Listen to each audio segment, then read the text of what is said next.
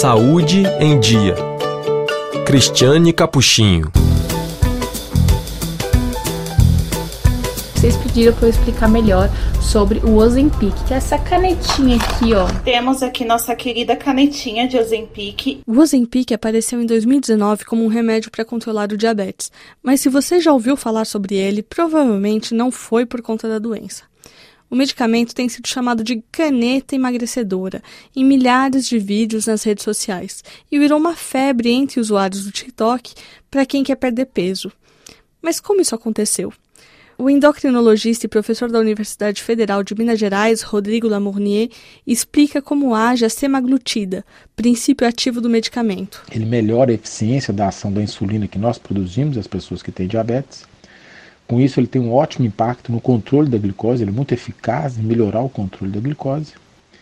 E ele tem, além desse fator, ele, ele causa um retardamento do esvaziamento gastrointestinal, de maneira que ele provoca saciedade, e age também no hipotálamo, no centro da fome, de maneira a provocar é, saciedade, inibição da fome, perda de apetite e diminu diminuindo a ingesta alimentar das pessoas que usam o medicamento, causando perda de peso. A caneta para autoaplicação de uma dose semanal de medicamento apareceu como boa alternativa para diabéticos acima do peso, pois além de ajudar no controle do diabetes, também reduz os riscos cardiovasculares dos pacientes, como explica o presidente da Sociedade Brasileira de Diabetes, Levimar Araújo. O Ozempic é uma medicação muito útil para aquele diabético do tipo 2 com obesidade. Antigamente nós só tínhamos medicações para o diabético que aumentavam o peso.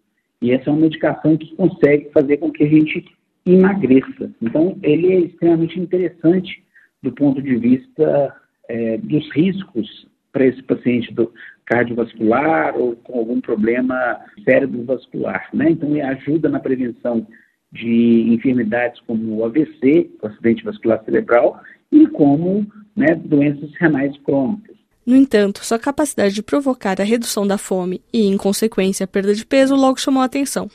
Os Estados Unidos, país onde 4 em cada 10 pessoas são obesas, foi o primeiro a liberar seu uso para emagrecimento no tratamento de obesidade.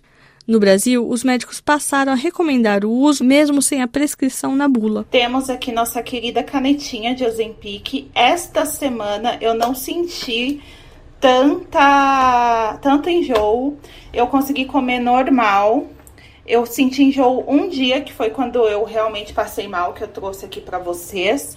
Mas o Ozempic não tá me fazendo mais tanto efeito colateral. Eu estou um pouco mais animadinha e também não mudei nada na minha dieta, tá, gente? Tá mais ou menos a mesma coisa aqui, ó. Eu meio que tô fazendo jejum intermitente, né? Porque eu não como à noite, raramente eu como mas eu tô sentindo já alguns efeitos práticos do Ozempic. Além do custo alto, cerca de mil reais por caixinha, o Ozempic tem efeitos colaterais. Quem toma o remédio costuma ter náuseas e diarreia, mas o Ozempic pode ainda causar outros problemas, como pedra na vesícula. Os riscos, no entanto, são vistos como baixos diante dos benefícios para a saúde de quem pode ter um AVC por conta da obesidade, por exemplo. O problema é que o remédio, que era uma esperança para as pessoas obesas que, mesmo com exercícios e dieta, não conseguiam reduzir de peso, tornou-se a última receita milagrosa das redes sociais. Só no TikTok, vídeos sobre o Ozempic acumulam mais de 500 milhões de visualizações em todo o mundo.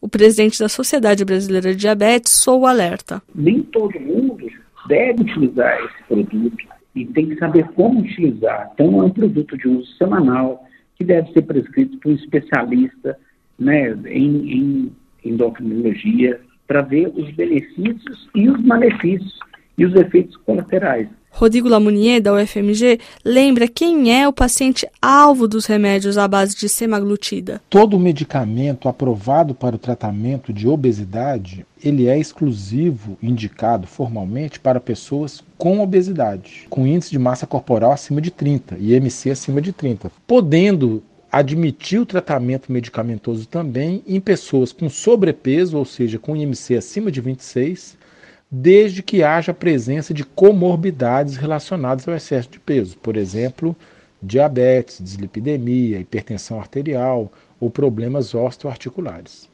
Fora deste contexto, não está indicado o uso de medicamentos. Nem este medicamento, nem nenhum outro medicamento para obesidade deve ser usado para alguém que, por exemplo, tem um IMC de 25 e queria ter um IMC de 20, por exemplo, uma situação que é muito comum entre mulheres jovens. Uma coisa é o peso para a saúde, a outra coisa é a demanda estética social. Nos próximos meses, o Ozempic deve entrar na lista de falta das farmácias. O fabricante Novo Nordisk já avisou que não dá conta de garantir a produção necessária para suprir toda essa demanda.